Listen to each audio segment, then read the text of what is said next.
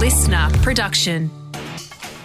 Good morning, sports fans, and welcome to the Scorecard. I'm Liam Flanagan, and this is your fast, fun hit of sport for Monday, the 20th of June.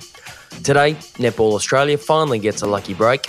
New South Wales coach Brad Fittler takes an axe to the blue side for State of Origin Game 2, and an AFL Stars Bali brain fade. But first, the swimming world has drawn a line in the sand, or a line in the water. Wait, you can't draw a line in the water.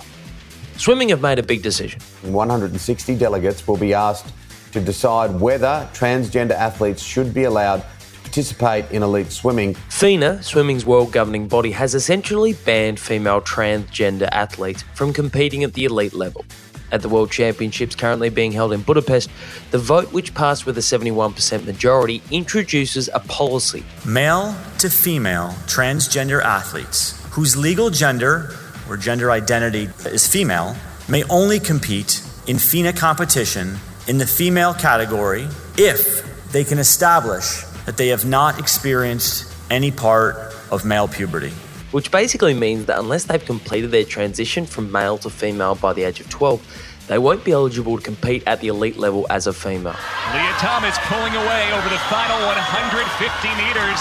Thomas wins the NCAA championship. The decision brings to an end the question around star US college swimmer Lia Thomas, who became the first transgender athlete to win an NCAA title earlier this year when she competed as a female, winning the 500 metre freestyle. But despite FINA becoming just the second Olympic sport governing body behind World Rugby to institute a science based ban on transgender athletes, they have committed to creating an open category for trans women in some events as part of a new policy. Hey, New South Wales, listen up. It's time for us as a people to start making some changes. Let's change the way we eat. Let's change the way we live. Or at the very least, change the lineup for State of Origin Game 2 this Sunday. Brad Fittler will tonight announce a huge shake-up to the Blues for State of Origin 2, taking the axe to his lineup for what is a must-win game. Trailing 1 0 in the best of three game series, many expected New South Wales coach Brad Fittler to make one or two select changes for this Sunday's Game 2 in Perth.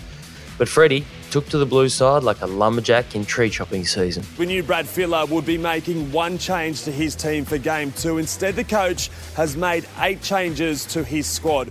Eight changes. That's so many people. Yep. First, the unlucky bunch headed for the door. Ryan Matterson, Reagan Campbell Gillard, Tariq Sims, and Tony Staggs are all out, while Jack Wighton has caught the spicy cough, so he'll be unavailable. And filling the empty seats on the team bus, Api Koroisau, Matt Burton, Sifa Talakai, Jake Trebojevic, and Angus Crichton, while Jordan McLean and a clearly overjoyed Victor Radley have been added to the extended squad. Yeah, I'm stoked. I'm stoked. I'm trying to act uh, cool all the time, but yeah, I'm stoked. I think Victor's pretty stoked.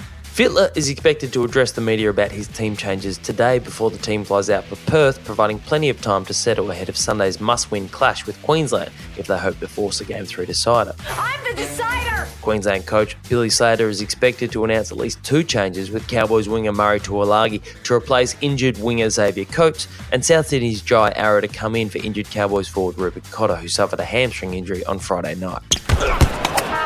Netball Australia has been making headlines for all the wrong reasons of late. They say any publicity is good publicity. Well, not in this case. First, they sold off the hosting rights for the Suncorp Super Netball Grand Final without consulting the players. Then, a News Corp investigation revealed that the governing body is basically broke. So they were due some luck. And over the weekend, they got some. The West Coast Fever have won their way into the grand final in 2022. When Netball Australia rolled the dice and sold the rights to host this year's grand final to Western Australia, it was done out of necessity, because, like I mentioned, they're broke. But the decision broke with the game's tradition of the winner of the major semi final getting to host the grand final. So when the Perth based West Coast Fever won the major semi final against the Melbourne Vixens over the weekend, qualifying for the grand final in the process, the governing body was saved an incredible amount of face because the best team will still get to play at home. And the game gets that much needed cash injection. It's a win win. The Fever will face the winner of this weekend's preliminary final between the Vixens and the GWS Giants. This is a guy that was locked up in jail in New York not that long ago, stood down by his club. So you can't separate De Goey and then say what's good for him is good for everyone. You, you have to have the background of what this guy has He's done. He's saying and- Scotty Pendlebury can go, but 100% Jordan that is- Doe can't. 100%. Kane Cornes on the Sunday Footy Show making his feelings known about the situation that 26-year-old Collingwood star Jordan De Goey finds himself in after the player took the opportunity during the mid-year break to take a little trip to Bali. Which is not unreasonable, except when you remember that during the off-season, De was forced to front a US court after he was arrested for a drunken incident in a New York nightclub. I had almost forgotten about that. And then videos emerged of De Goey enjoying his time in Bali with some questioning his behaviour, which included sexual gestures on camera.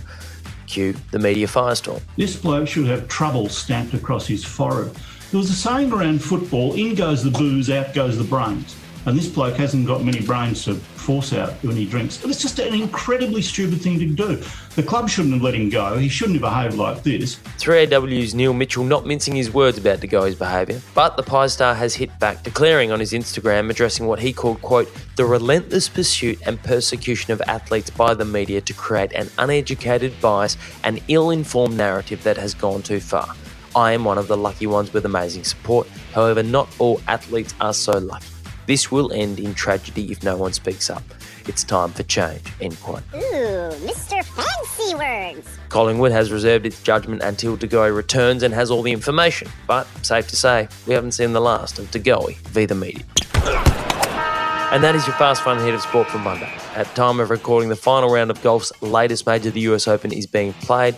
But realistically, no Aussies are in with a shot of winning. So if anything dramatic has happened, I'll get you across it on tomorrow's show. Until then, I'm Liam Flanagan. Catch you tomorrow on the scorecard. Listener.